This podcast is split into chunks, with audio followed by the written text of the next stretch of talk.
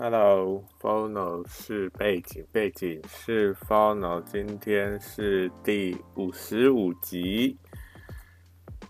我前几天在听这个 podcast 啊，其实我很久没有听 podcast 了，不知道为什么。应该说那个 Bill Burr 的啊，我这次要讲这个 Bill Burr 的这个 podcast 啊，我很久没有听他的 podcast， 不知道为什么。我发现最近真的是选择越来越多呢。因为平常你假如不听，应该说你要听的东西其实有非常多选择嘛，比如说音乐，音乐就够多选择了吧？其实音乐还可以再细分下去，对不对？今天这一集就闲聊啦，应该是没有一个主题啊，所以我现在还不知道说这个主题要怎么，这个标题要怎么下，因为我觉得标题很重要嘞。我就不是说什么，你用标题去吸引别人，当然没错。但是呢，我觉得标题要是你讲的内容，主要内容吧，对不对？我知道很多人他们的这个标题跟他讲的内容都没有太大的这个关联。当然，他是可能后面才会讲到，但是有时候你就是想知道说他对这个标题、这个议题、这个东西到底有什么想法，对不对？但是呢，他要前面讲一大堆废话，就觉得很烦。所以前几集就是之前我做这节目的时候，我都假如真的有真的要讲一个这个题目的话，我就直接开始讲那个题目。不然的话你要因为我们平常看影片，对不对？看影片是不是都可以就是按快转，或者是你知道，因为你看得到那个片段吧，你知道那个片段在演什么，所以一般来说你都会就是直接跳到你想要看的地方，对不对？但是呢，你只要是影音的话，就是没办法，因为你影音你快转还是可以听到东西，但是你快转的这些就是跳过的地方，你可能会错过一些东西嘛，就是你可能会不知道说他讲的东西到底在哪里。我觉得这主要就是我要讲的。好啦，反正呢，我就是最近开始在听这个 Bill Burr 他的这个 podcast， 然后我真的觉得这个 Bill Burr 他这个真的很厉害啊！为什么因为你要这样子每天都这样做，然后还要把这个内容讲得很有趣。当然我最近听也是有一点感想啦，因为他其实他怎么样？我觉得他因为他的主业就是脱口秀演员嘛，所以就很常在讲这些，就是讲话的技巧非常厉害啦。那总之呢，我就是听他这个 podcast 嘛，就在那边闲聊，然后呢，他就突然讲到说他要讲一个非常有争议性的东西。我就听到一半就什么？你要讲什么东西？就有点好奇他到底要讲什么。然后呢，他为什么要讲这个很有争议性？因为他说他想要有流量，所以他要讲一个很有争议性的东西。现在你讲要流量，是不是？除非你的内容非常非常的独特，非常的厉害，不然的话，你要有流量，你是不是就只能？我觉得马上你讲要马上起来的话，是不是就要用争议性这个东西？我觉得这个好像我个人其实不太喜欢说利用争议性这个东西去创造流量。为什么？因为你假如你用争议性这个东西，比如说啦，好不好？比如说我们讲一个女性权益的话题，对不对？然后呢，你讲这个东西的时候，你就用非常贬低女性的方式来讲这个东西，你是不是会得到流量？我觉得一定会得到流量。好，或者是说呢，台湾就是非常非常流行的啦，好不好？非常流行这个政治的话题然后你就就是非常贬低某一方，或者是你非常就是吹捧某一方这样子，你这样会不会得到流量？你这样一定会得到流量，你一定会得到某一方支持者，对不对？过来说你讲的好厉害啊，或什么的。台湾是非常常在发生这种事情，我是觉得这样啊，但是呢，你假如这样长久这样做下去哈，你做这些东西，你到底是谁啊？这些如果说这些想法是你做这些真心东西，是你真正的想法哦。我觉得好像也是问题蛮大的，对不对？也不是说问题蛮大，因为也可以讲说，因为每个人的这个想法都不一样嘛。你对某个议题有什么样的这个看法，当然没有说绝对的正确，对不对？比如说，你假如说你这个你是支持蓝色或者支持绿色，当然没有说你是支持哪一个是绝对的正确，对不对？或者说你就骂对方说他们没有做好或干嘛，当然没有说你不能去讲这些东西，但是呢，我觉得好像假如你都一直利用这些东西去做争议性的东西，我觉得就有点好像在浪费时间，知道？因为我们要说就是政治这个东西的话，因为每个东西不一样嘛。我们假如说政治这个东西哈，你只要一天到晚都是在抱怨，或是你一天到晚都在吹捧，说哦谁谁谁多厉害或干嘛的，这个东西有什么用啊？好，是没错，是有用，吹捧是有什么用？他们你可能会得到那个，好，第一个你就得到流量嘛，对不对？就当然，你的这个主要目标完成了。那第二个是说，因为政治这个东西，你就是要选票嘛，你只要选上才能够做到，才能改变。那你假如是吹捧某一个这个势力，或者是贬低某一个势力，你是不是会得到另外一方，或者是得到更多的这个支持，对不对？那你是不是就得到这个所谓的这个选票了？某方面来说啦，所以好像也算是有这个得到这些，就是他们想要得到的东西，我或多或少。但是呢，我觉得，我觉得政治啦，哈，政治其实现在我觉得好像就有点越来越变得。应该说，我所认识的政治跟现在所有的政治是完全不一样的事情。现在的就是完全就那种口水战啊，对不对？说我们，因为我最近感触比较深哦，这个东西之后，我不知道有没有时间讲到这一点。反正因为我最近感触比较深，然后就发现台湾跟国外真的，我不知不知道是不是因为我没有。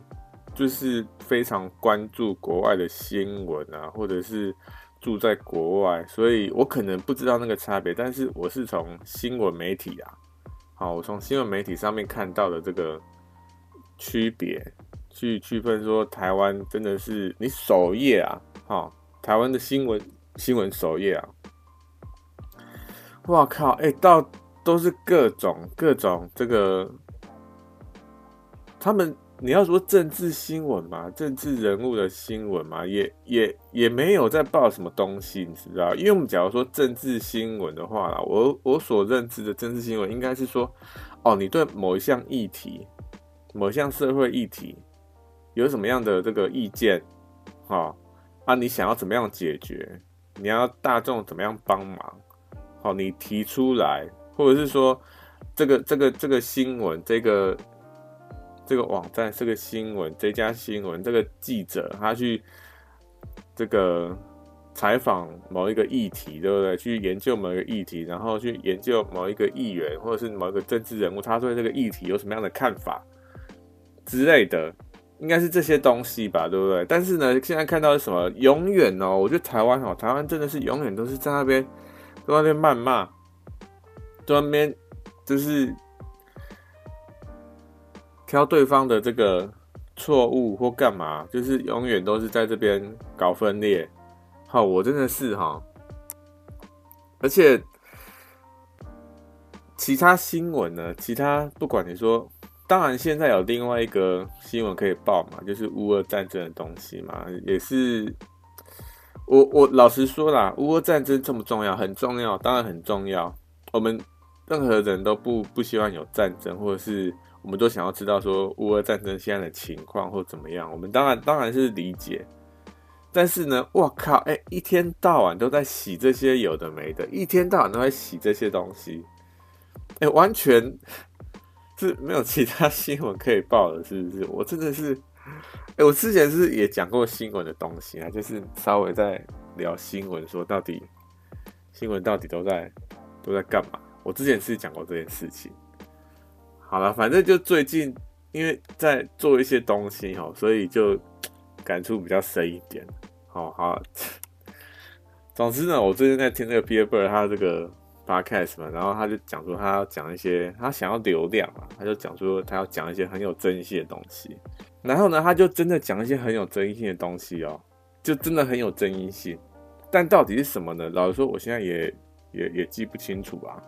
就是我完全记不清楚他到底讲什么东西，但是呢，我记得当下我觉得哇靠，他讲的东西真的很有争议性，但是呢，你又觉得很好笑哦，所以呢，你又觉得说他讲的东西好像也没什么，对不对？你就不会记得非常清楚。我觉得这就是他厉害的地方，知道？因为他本身的这个身份啊。是脱口秀演员，那脱口秀演员呢，是不是就多数啦？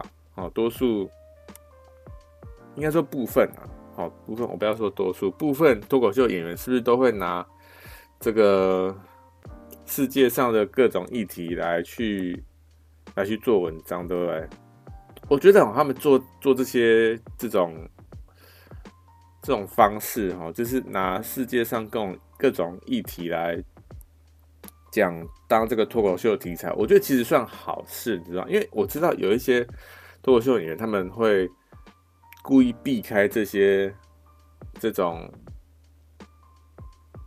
敏感的题材，比如说什么，比如说我之前有听到 Kevin Hart 啊，他接受采访啊，然后他说他有一些题材他是不会去碰的，比如说什么，比如说宗教或是政治这两个，他不会去碰它。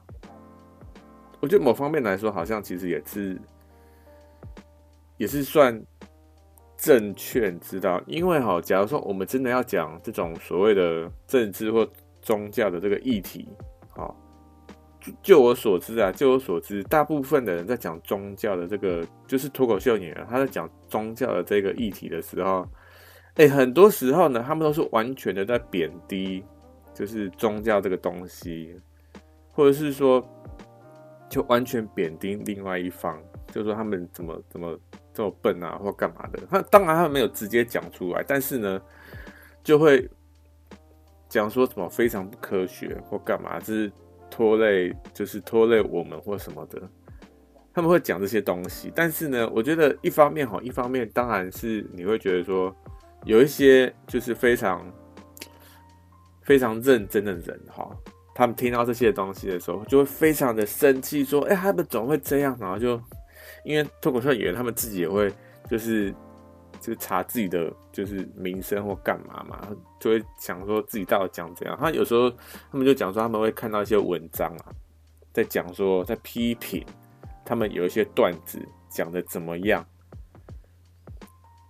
我觉得有一些人就是他们可能没有意识到说他们正在听。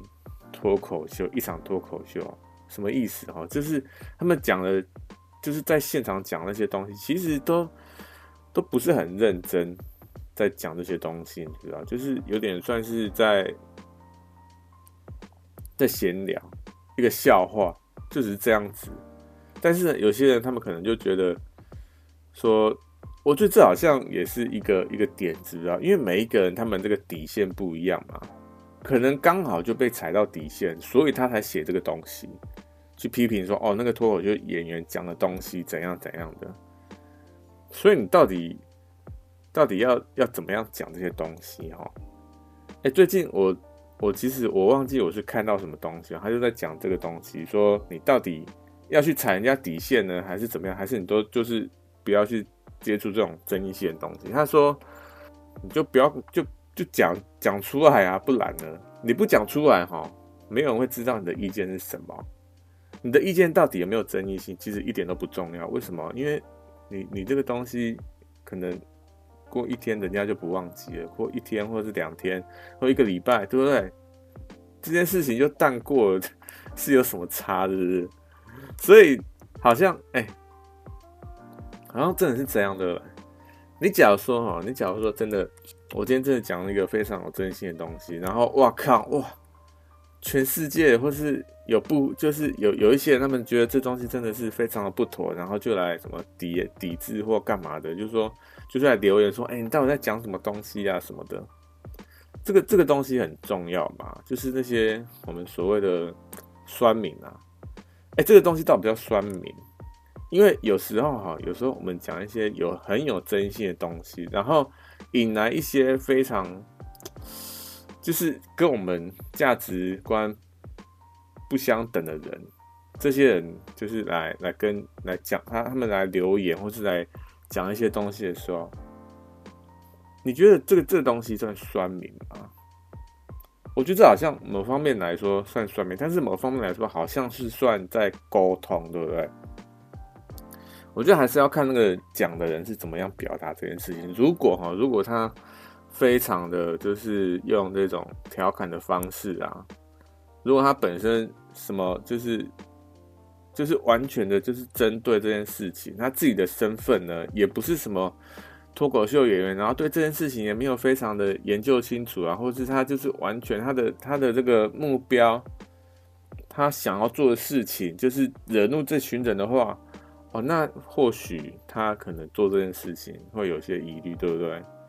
为什么会这么不确定？因为我觉得有时候你真的要说某一些人他不能去做什么样的事情的时候，或者是针对某一些这种所谓的伦理啊，你要去规范的时候，你要用什么样的这个标准去规范对方啊？很多人都会说什么就用法律啊，对不对？他没有犯法，他做什么样的事情都可以，对不对？但是呢，我们假如说像这种非常有争议的东西，或者是说像这种女性权，我觉得女性权益非常好举例。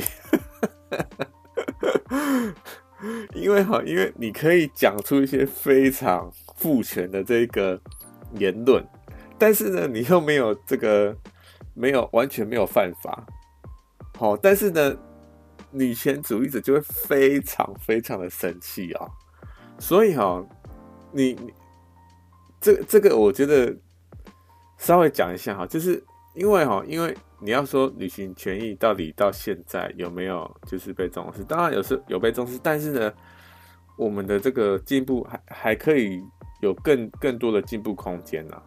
为什么？因为现在世界上还是有各式各样的这个同工不同酬之类的啦，好不好？我就不要去详细讲这个东西，有点麻烦。反正世界上还是有发生这种很多不公平的事件啊，所以当你讲出对就是女权就是这方面的东西，讲出一些非常有争议的东西的时候，一方面你没有犯法，但是呢，对方呢又是非常的对你讲出的东西就非常的就是感到气愤，说为什么会讲出这个东西？但是他又没有任何手段去，比如说让你闭嘴，对不对？因为你没有犯法嘛，你讲没犯法，你其实你要怎么讲都可以啊。所以我觉得这个东西就有点麻烦，你知不知道？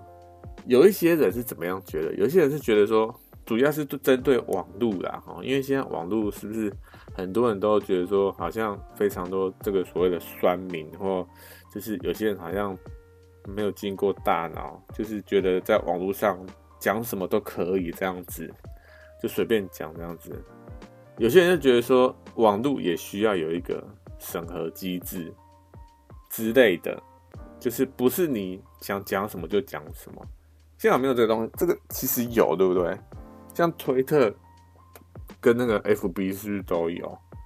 而且好像我不知道哪一个就是执行的比较严格啦，因为我两边其实都有看到说他们被封锁这样子。然后呢，如果你真的去深入去了解说，他们为什么去被封锁，他们是讲什么东西被封锁的时候，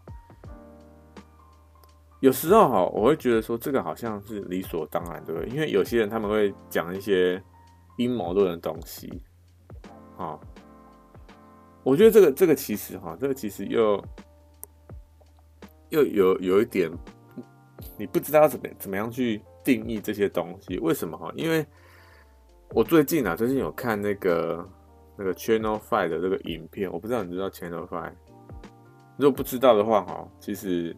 这个频道它主要是在报道，它是类似一个新闻媒体，但是它不是主流的新闻媒体，它是非常这个素人的这个新闻媒体哦，它是主要是报一些就是美国他们的一些特殊的活动哦，比如说什么，比如说地平定球，你要说会议嘛，好像不是会议的活动。就是有一群人，他们是支持地球是平的，然后这群人呢就搞了一个活动，一个大活动哦，不是小活动，是几只小猫，哎，不是呢，是好几十个人，应该有，我觉得应该有几百个人差不多吧。反正就是他们会租一个非常一个大场地，然后就是支持地球是平的这个学说呢的这些人，他们就到这个地方来去，可能卖一些商品啊，或是做一些交流之类的。然后那个 Channel 5他们就去采访这些人，他们为什么会相信这些这个学说哈？然后就有一些人会讲出他的这个理论啊。当然，你假如想要知道的话，你就上网 Google 应该。因为我不想讲这些东西哈，总之呢，他就会这个频道，他就会常常会讲一些非常非主流的东西，你平常绝对不会在主流新闻媒体上面看到。为什么？因为这些主流新闻媒体上面报道的都是所谓的正确的消息，对不对？因为像我们说地球是平的这个理论，这个学说啊，当然在我们现在的这个世界就不是真的嘛，这个东西就不正确嘛，对不对？所以你要，而且你假如说你要去采访里面一个人，他们为什么会相信的时候，他们一定会讲出一些很莫名其妙的东西。你一个新闻媒体，你一个正规的新闻媒体，你要去报这个东西嘛，好像不太可能，对不对？为什么？因为你假如真的去报这些东西哦，你去报一个就是讲出来的东西是不正确的。这个其他，因为你散发错误的资讯，这点就是错误了啊，对不对？所以主流新闻媒体都不会去报这些，但是呢，那个 Channel 5 哦 ，Channel 5它就是专门做这些东西，我觉得真的是颠覆一般人想象啊，因为之前完全没有在做这些东西哦，而且它的做法是怎么样？它的做法是，因为好新闻媒体是怎么样？新闻媒体就是你去采访。然后就结束，他不会有所谓的这个个人主观的看法，他也可以做到这一点，知道？他是完全的，大部分啊，好不好？大部分认为说他做到非常公正的这个新闻媒体的这个职责啊，我也是这样觉得。我觉得这个 Channel 5哦，真的可以看到一些你平常不会知道的东西。除了那一个所谓的就是地平说的这个集会呢，还有什么哈？还有那个火人节啊，我不知道你有没有去过火人节，或是应该大家都知道火人节这个东西，就是非常全球盛大的一个活动，它其实算是一个旅游胜地了，对不对？但是呢，我个人是没去过啦，我对它想象的怎么样，就是。可能跟一般的那种晚会啊差不多，哦，就这样子，就只是这样子。那可能会有一些他们独特的这个祭典或干嘛，可能烧一些东西啊，就是烧一个非常巨大的一个东西，大概就这样。我对他的这个看法是这样啦，对他的这个印象是这样，因为我没去过嘛，我也不知道说他到底里面是在干嘛。但是他就去采访，然后呢，只要一般的媒体啊，一般媒体采访，他不会去采访，他们都是采访一些正常人，对不对？比如说，这是一个这个家庭或者情侣，他们来这个地方都是在玩什么，对不对？或是他们讲出来的东西都是非常正常，说这个地方这个祭典这个火人节非常好玩啊，然后交到很多好朋友啊，见识到很多不同国家的人，见识到很多东西啊什么的，大部分都讲这些，对不对？但是呢，那个Channel 5他报道的东西完全不一样，他都是去报道一些非常就是行为举止非常独特的人，而且当他报道这些东西的时候，你会觉得说这些人好像不是少数哦，就觉得这些人到底，因为他们也说有时候你要说怎么样独特哦，我不知道你有没有见识过那种就是啊，就我刚刚我不知道怎么样去举例，但是我忽然想到就是，比如说那个喝醉酒的人啊。哦，喝醉酒你是觉得这个人就是到底就讲一些风言风语啊，或是他会做一些非常不知道在干嘛的举动，其实都差不多那样。那个 Channel 5我就拍到很多人都是这样，我就想说奇怪，这个到底是在干嘛？我觉得 Channel 5这个频道好就真的非常有趣啊。但是呢，为什么会讲到这边好？因为我刚刚讲到这个争议性这个东西嘛，因为我们假如说，我们今天都是做这些非常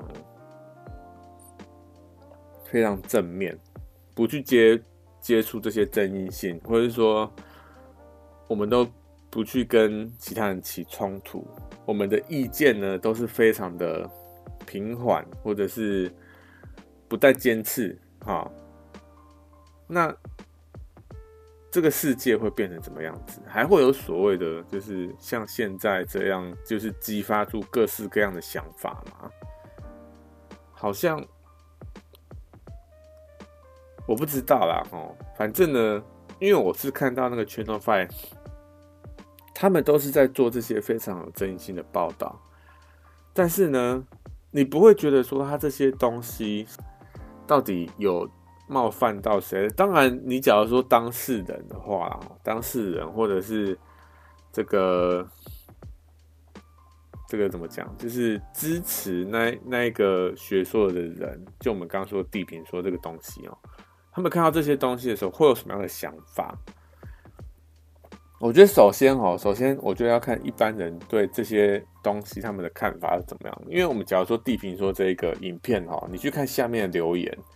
当然还是有一些这个在闹的啊，就是在比如说他们怎么会相信这个学说啊，或者说为什么这些人在讲这些东西，就是有一点在调侃，还是会有这些东西存在，就是这些留言存在。但是呢，大部分人他们都不会太去针对性的发言，知道，或者就是做一些非常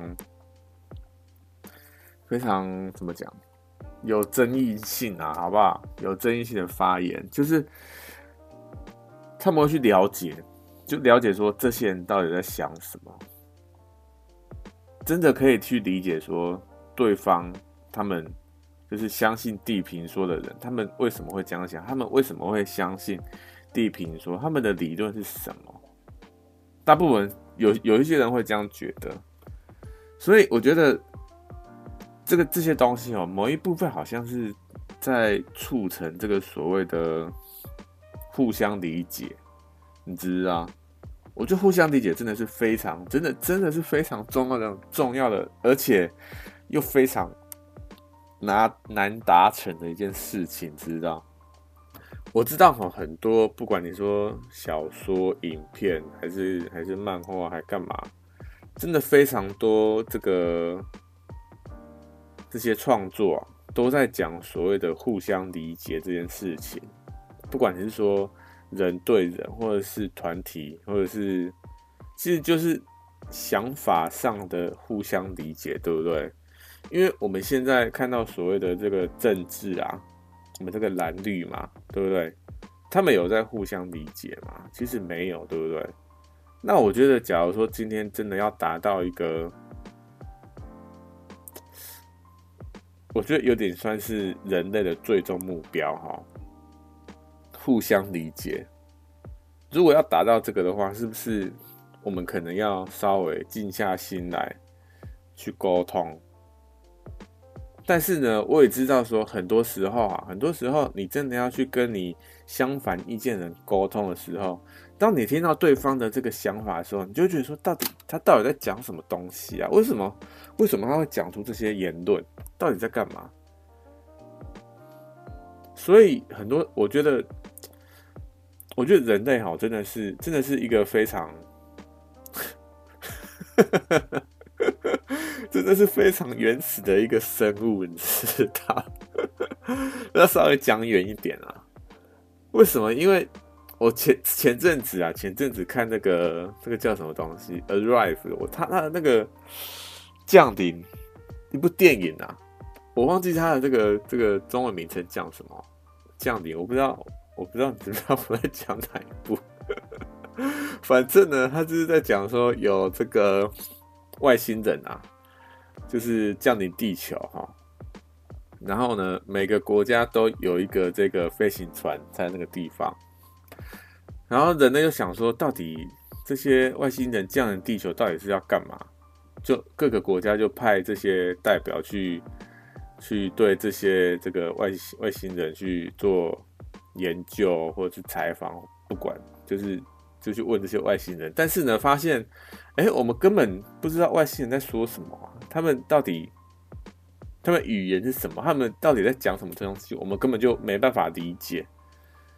所以呢，这部电影啊，主要是在讲这个一个语言学家在解锁这个外星人他们语言这样子。那解锁到最后呢，就发现，他们好像这些外星人啊，他们外星人好像完全不会像我们人类一样，因为我们人类在讲语言的时候，对不对？我们是不是要建构一个 idea 的话，一个想法的话，我们是要把好多个字结合在一起，然后这些字呢，还取决于什么？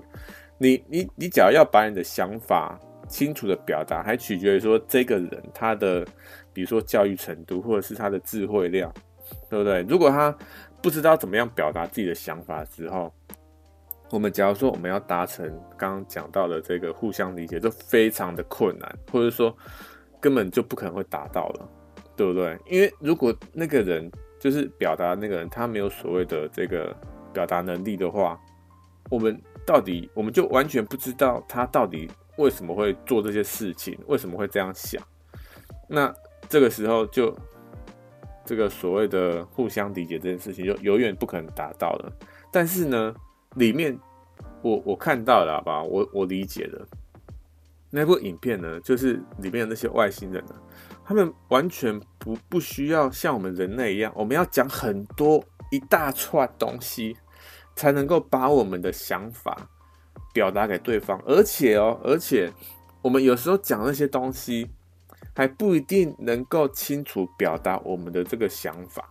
为什么？因为有时候我们为什么会这样想？我们表达一个想法的时候，为什么我们会有这个想法？不是说我们现在这样想，而是因为我们这个经历，我们从小的经历，我是这样觉得啦，好不好？因为我们从小的经历去建构我们这个人，然后看到某一样事情，然后才会有这样的想法，对不对？而不是说我们现在。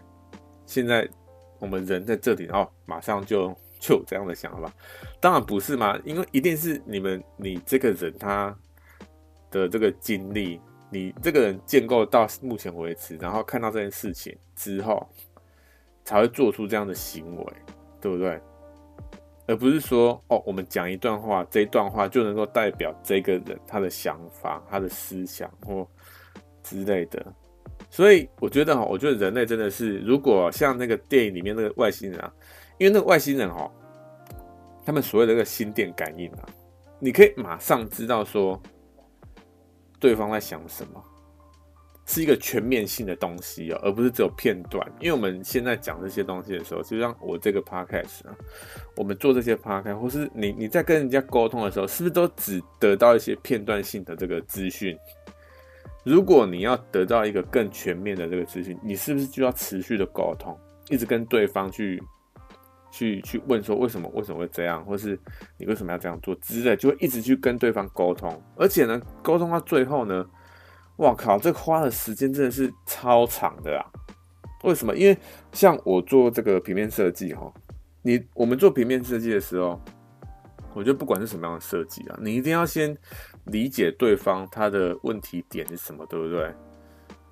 当然，他可能是想说我的问题点，比如说我要做 logo， 因为我要做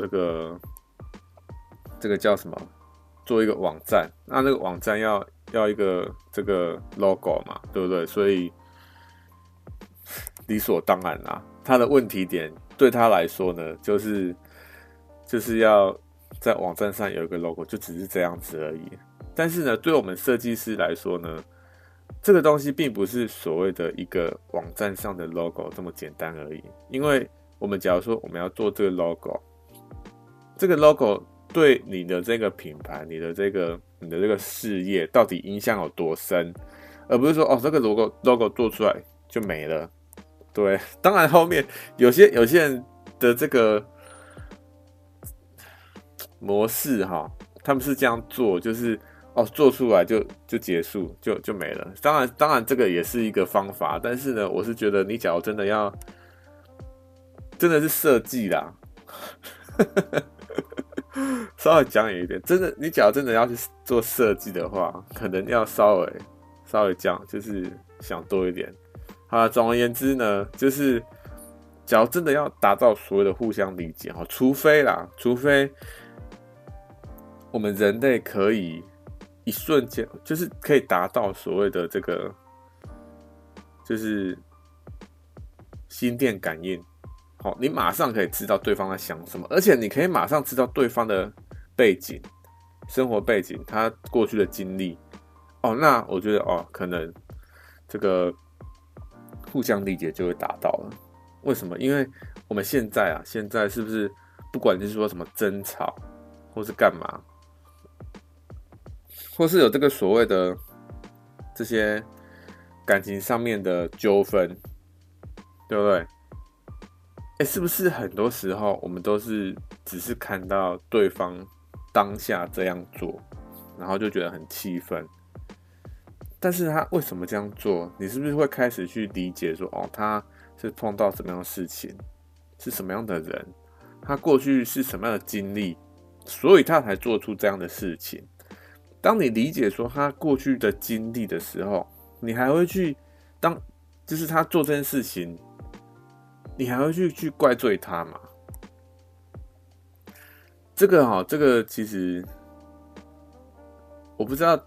各位有没有看过一些这个所谓的，不管说犯人啊，还是什么这些他们的这个经历，我们就做犯人就好了哈。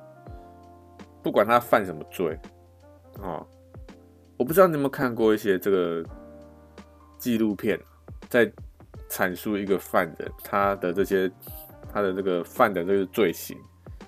然后他过去的经历，他从小怎么样被父母对待，然后他出社会，然后他做的这些案件到底是出了什么样的事情，什么这些无为，然后还有一些心理上的这个解析之类的。其实我觉得这些纪录片啊，真的是非常有趣，你知道，因为你可以真的去理解说一个杀人犯啊，或者是一些强奸犯，不管是什么东西，你可以真的理解说他为什么会做出那样的行为。因为有一些犯人哦，他们是因为大部分好像都是过去就是小时候可能受到的爱不够，或是就是这个家长的爱啊，或什么之类的，或是他在某一个阶段被有一些巨大的这个心理创伤之类的，大部分都是这样，所以呢，他才导致他最后会做出这样的选择。你要说什么？应该说，大部分这种历史上的这种有名的犯罪者，哈，大部分都是有一个理由在那边，都是有一个漫长的这个都是有一个这个经历啊，哦，我觉得不管是说这种杀人犯啊，还是一些这个小罪犯，我觉得小罪犯其实也是，对不对？因为我最近有看到一个频道，也是 YouTube 的频道，他是做采访，然后呢，他采访呢都是采访一些可能生活比较困难的人，比如说脱衣女郎啊，或者是一些卖毒的人啊，毒贩，或者是这个叫什么吸毒的，他为什么会吸毒？大部分都是这些人，或者是我之前有看到一个好像他的这个性向啊，就是那个变性人他也有采访，那还有另外一个是他的这个性倾向呢，就是非常的激烈，就是非常那种喜欢 SM 那一种，他都是采访这些人，然后呢，这些人他们都通常都会做一些自白嘛，或什么。会说他其实也不是想要这样啊，或者说他出生的家庭是怎么样啊之类的，他们都会讲这些东西。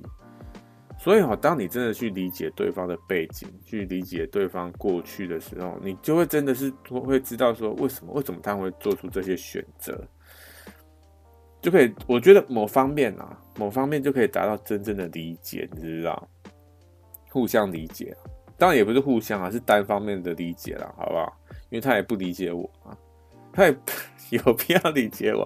好啊，总而言之呢，我觉得这个那部电影啊，那个 Arrival 啊，那个降临啊，真的，我觉得真的是非常的有趣哦。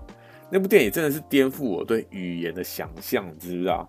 因为我其实以前啊，对语言，我知道我要对表达这件事情要可能更精进自己的表达，但是呢，我从来没想过说人类的语言对我们人类的整个社会、人类的发展是有非常非常大的是一个非常大的因素啦。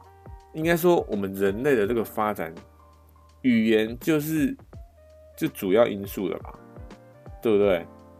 当然，你要说寿命啊或什么这些，当然也算是，但是呢，我们只要把我们的知识传承下去，对不对？我们是要靠语言，所以假如说，当然你要说人类演化还是有很多各种不一样的不同的因素在里面啊。我觉得语言是其中一个啦，好不好？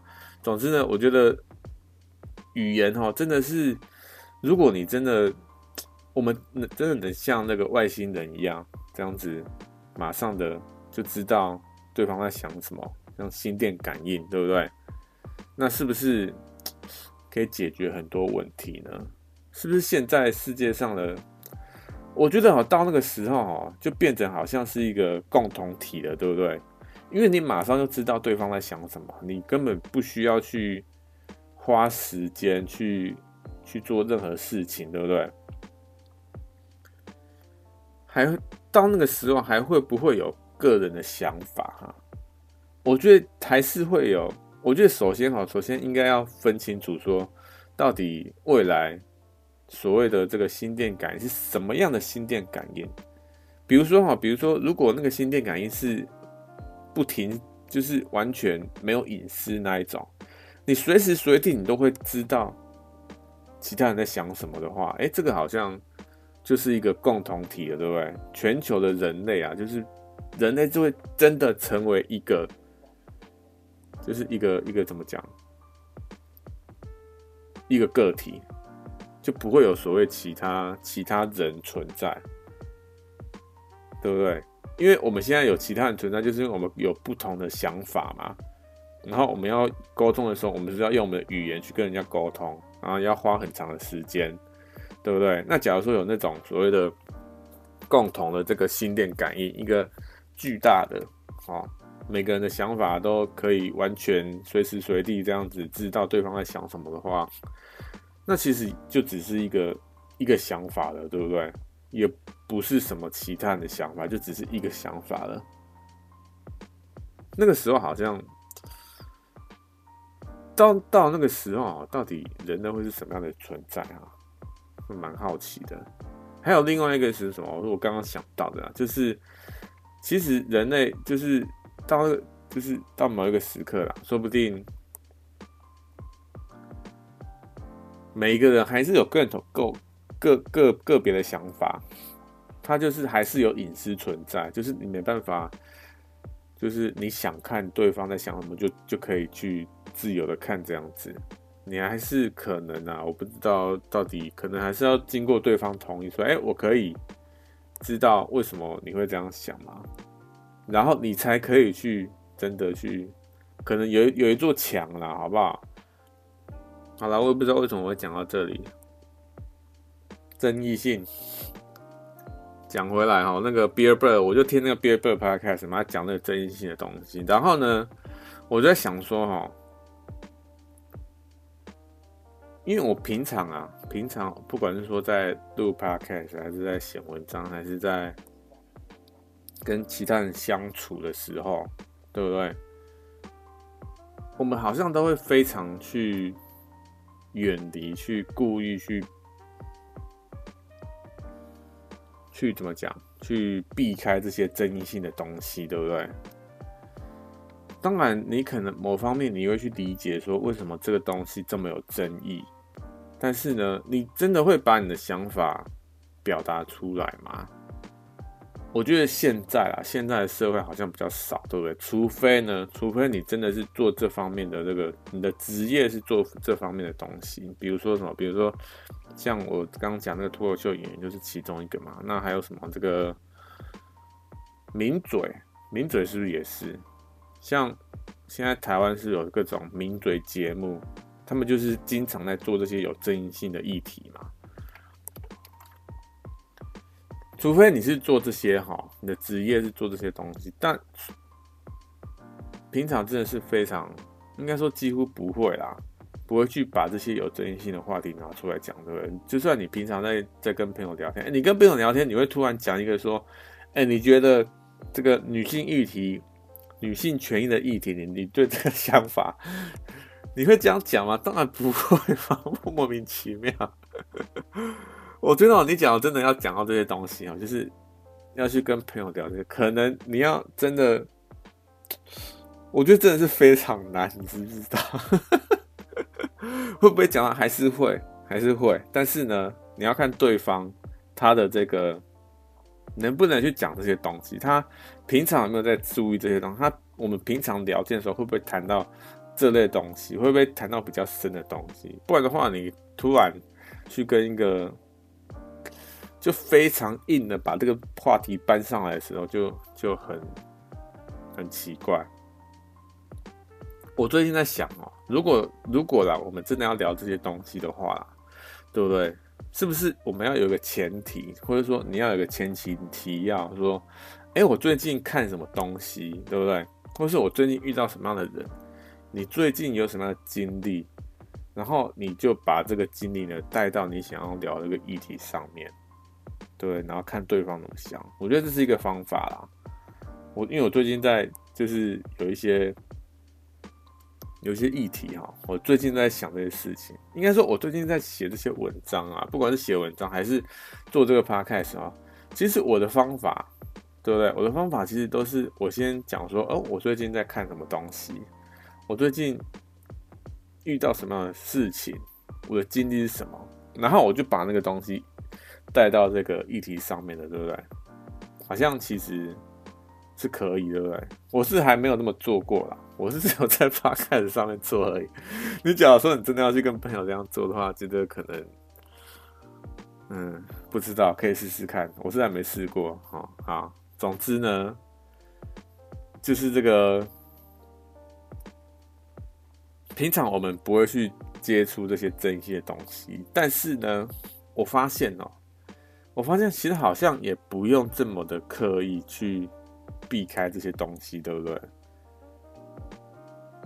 应该这样讲应该说，因为我之前有跟我朋友聊到说金钱观这类的东西然后他这是蛮久以前的事情啦，反正他就是要给所谓的孝亲费嘛，对不对？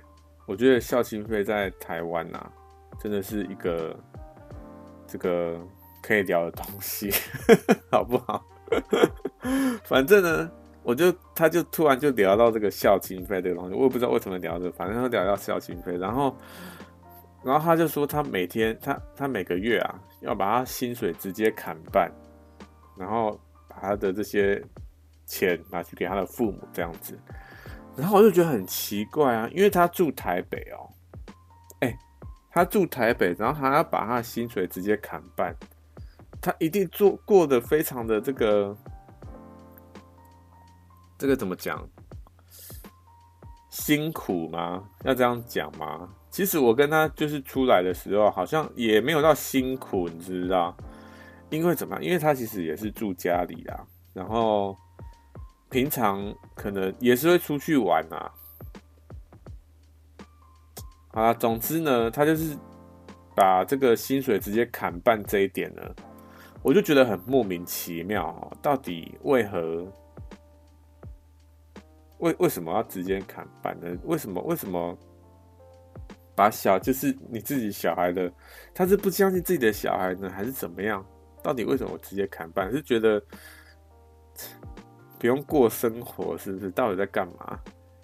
然后呢，其实你可以知道说那个父母到底在想什么，对不对？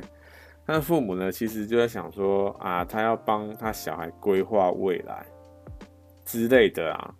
我觉得父母大部分都这样想，对不对？就是想说帮他投资这个，帮他投资那个啊之类的，大部分都是这样。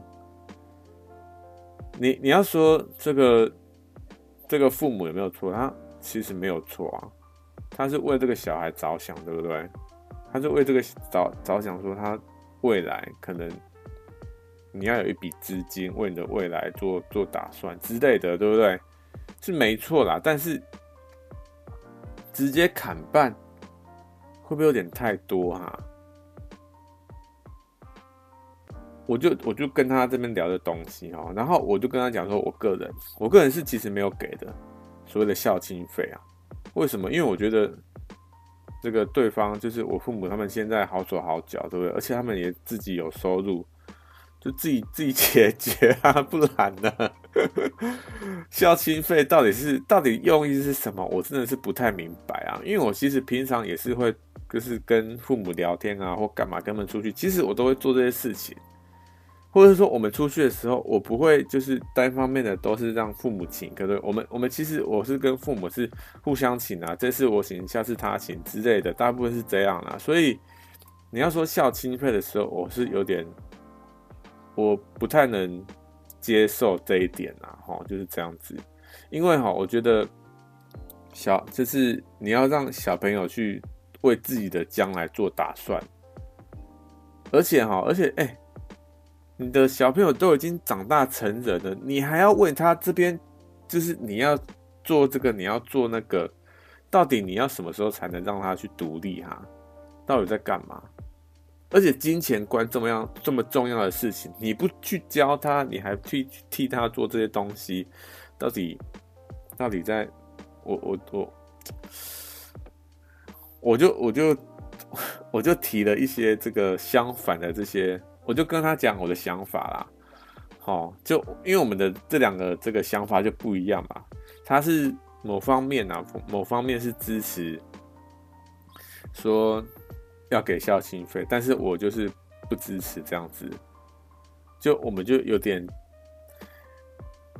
在那边，你要说争论嘛，其实也没有在争论，就是有点在讨论啊，但是呢，也没有讨论出一个所以然。为什么？因为我们平常也没有在思考这件事情嘛，到底要不要给？到底哪一个东西是正确？哪一个东西你说可能需要做多一点思考或干嘛的时候，其实好像也没有一个这个绝对的答案在那边，对不对？其实两边都可以，老实说，都没有所谓的错误啦。所以当你真的要去做这些东西的时候，就是这些所谓的争议性的话题的时候，好像也没有所谓的要避开，你知不知道？就去讲啊，就是这样子啊。但是呢，要讲一个但是啊，就是为什么我会讲说，有时候想要避开，就是想要远离这些所谓的争议的东西，就是因为有些人哦，他们真的是非常的激动啊，然后呢，或者说他们的想法呢，非常的怎么讲？你要说，我本来想说要做天真哦，但也不是天真，是什么？是有点偏激吗？还是怎么样？就是他们的想法好像跟我们是完全生活在不同世界的人，知道？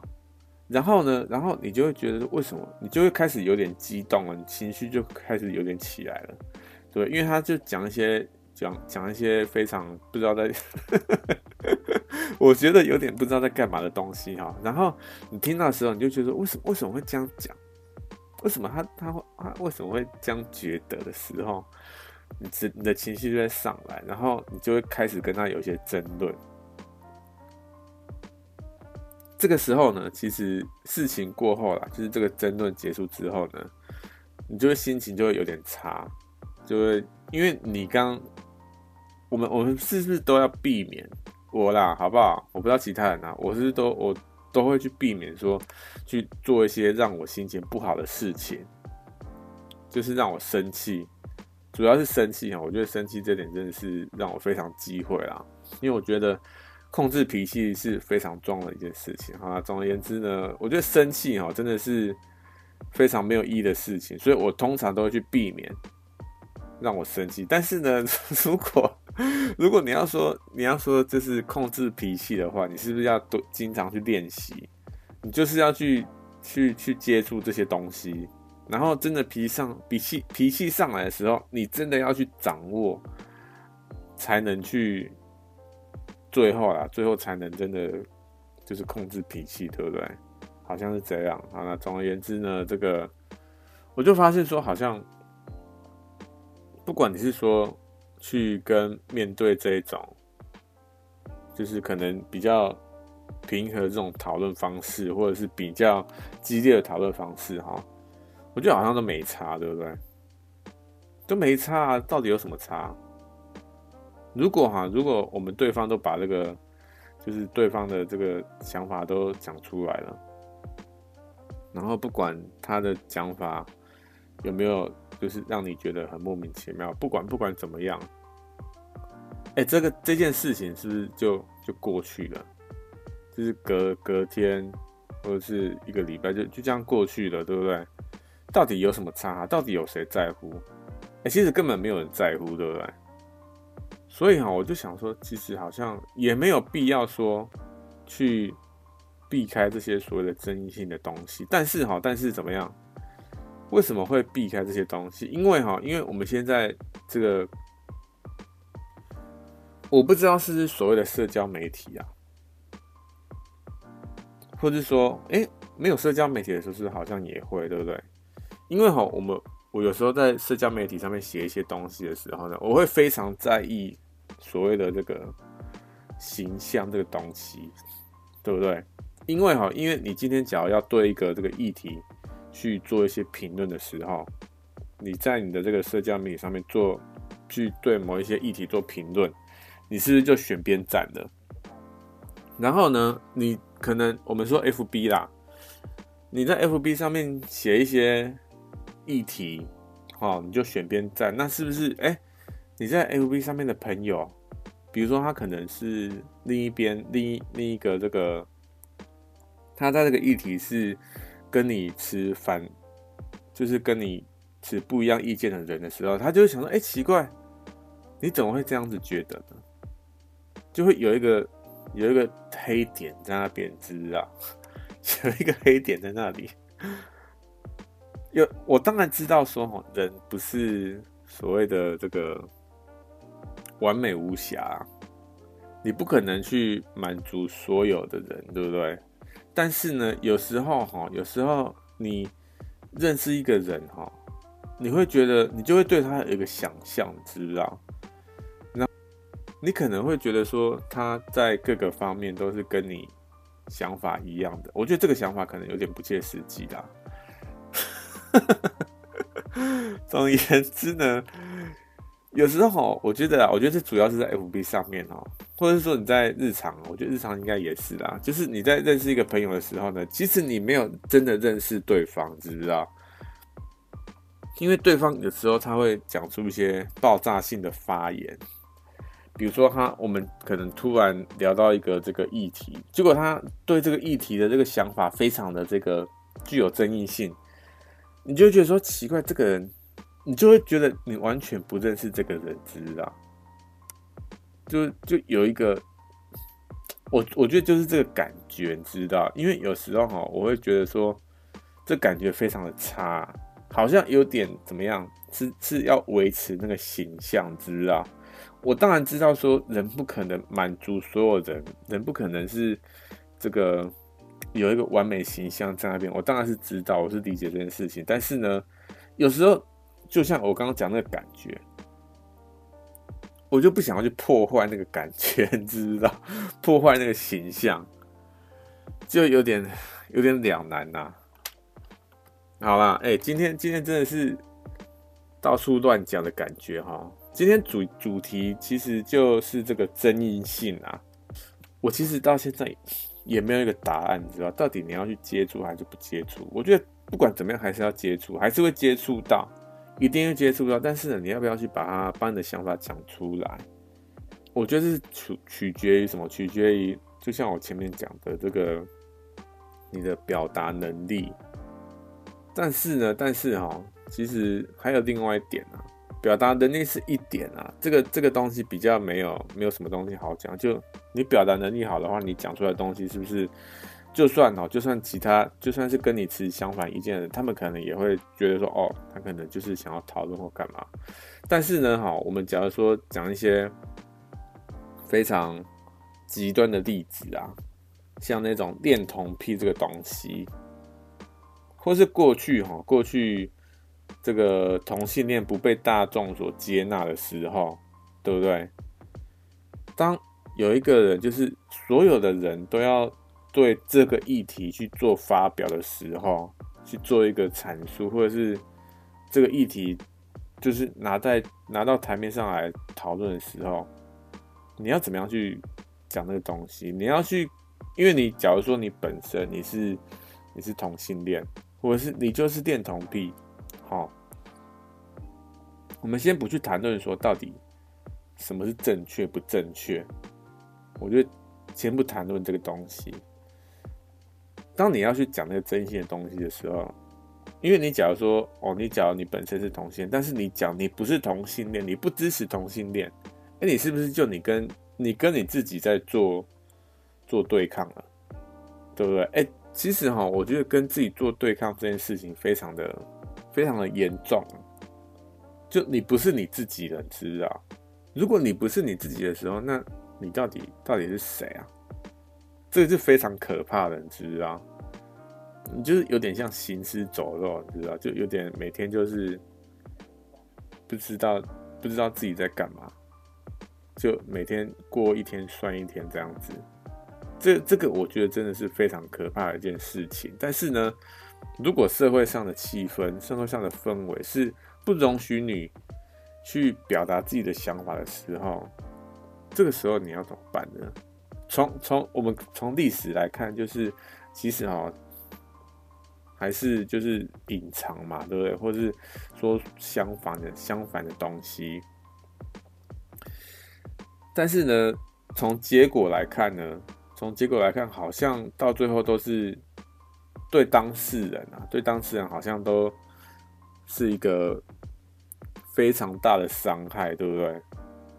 所以你对这些议题，真的假如持一个不是大众所接纳的这个想法的时候，到底你该把它讲出来呢，还是就把它就是埋在心里面这样子？我也不知道。好啦，这几段后面稍微闲聊一下。今天这礼拜真的是。热到一个极致啊！到底在干嘛？虽然说前几天开始有点变冷了，对不对？好像算，我真的是越来越搞不清楚现在的天气到底是怎么样了。还有到台湾啊，台湾还有到12度的呢，3月了，已经3月了呢，为什么还会到12度啊？到底在干嘛？是不是要牵扯到这个气候问题去啊？好像每次谈到这些所谓的气候，就是天气的时候，好像都会这样，对不对？啊，还有最近还有什么？就是看到那个日本发生7点多的这个地震，哇靠，真的超可怕的哎，真的是超可怕的，你知道？我也真的是超怕地震的，你知道？我最近每次哈，因为台湾其实都会多多少少有一些小地震啊，可能震一下然后就结束这样子。其实台湾多多少少都会哈，但是呢，都不会有那种震很久，或是震非常大。震非常大就是像那个921那一次而已啦。那其他我不太记得，就是那一次真的非常大，921除了那一次就没有非常大的。但是呢，我觉得地震恐怖的是什么？地震恐怖的是你不知道它会震多久，它可能就像一直震下去，震个1-2分钟都有可能，对不对？也有可能说哦，它震1秒就结束，对，或者说你不知道它接下来到底会越来越大呢，还是怎么样？因为有一些地震它是慢慢摇，然后越来越摇，越来越大，越来越大这样子。好，我真的觉得地震真的是超可怕的。然后呢，就看到这礼拜就看到那个日本的7点多那个地震，哇靠，真的是超可怕的，你知不知道？我看到一个影片啊，一个新闻的这个他在报道这个日本地震嘛，然后就有一个里面有一个报道，然后那个报道呢是一个影片，然后那影片呢是一个乘客，一个坐火车的人，他就遇到这个地震哈，然后那个火车呢还脱轨哦，因为那个地震脱轨，他就把那个全程都录下来，你知不知道？我靠，真的是超可怕的，你知道？应该说。如果你把你自己的这个情境啊，你把它带入，他里面是讲什么？他后来有去采访那个人还怎么样？我忘记，反正那个人就讲说他已经做好死亡的准备了，你知道？哇靠！当你真的做到这样，就是经历那样的事情，你自己都做好这个所谓的死亡的准备的时候，这到底是什么样的一个一个心境啊？真的是。而且你自己又亲身体会那样的这整个经历，我真的是觉得这个真的是非常的可怕。好，然后呢，对于这个日本这个7点多的地震啊，我又看到，因为我就一直很记得这个影片嘛，这个人他好像他就接受自己的死亡，知不知道？这个东西非常的严重。你知道这个东西真的对这个人非常的严重，他要接受自己的死亡，然后经历这整个可怕的事件，这样子，这件事情非常的严重啊。然后你也看到，就是日本有一些灾情发生嘛，对不对？然后呢，某一天呢，我就在滑这个推特啊，那你也知道推特有世界各式各样的人嘛。那我推特呢，我有追踪一些日本人哈，我就看到。哦，不是，我不是自己滑到，我是在滑这个一个社群媒体啊，我就滑到有人转贴啊，我就看到有一个人也是同样的在讲这个日本的地震哦，然后呢，他是怎么样？他是在讲说他的这些模型啊都掉下来了，他家的灾情非常的严重这样子。然后呢，模型就是那些这个玩具啊，好不好？那模型掉下来，他感到非常的这个难过这样子。然后呢，我就看到，我就觉得说，这个到底，你要说他怎么样的，其实好像也没办法说他怎么样，对不对？对他来说是很严重，当然是很严重。但是呢，你假如去跟这个，就是我刚刚说火车这件事情来去做一个对比哈，就真的是非常有点在干嘛的感觉。哎，好啦，这礼拜就大概差不多这样子哈。那好，下礼拜再见，拜拜。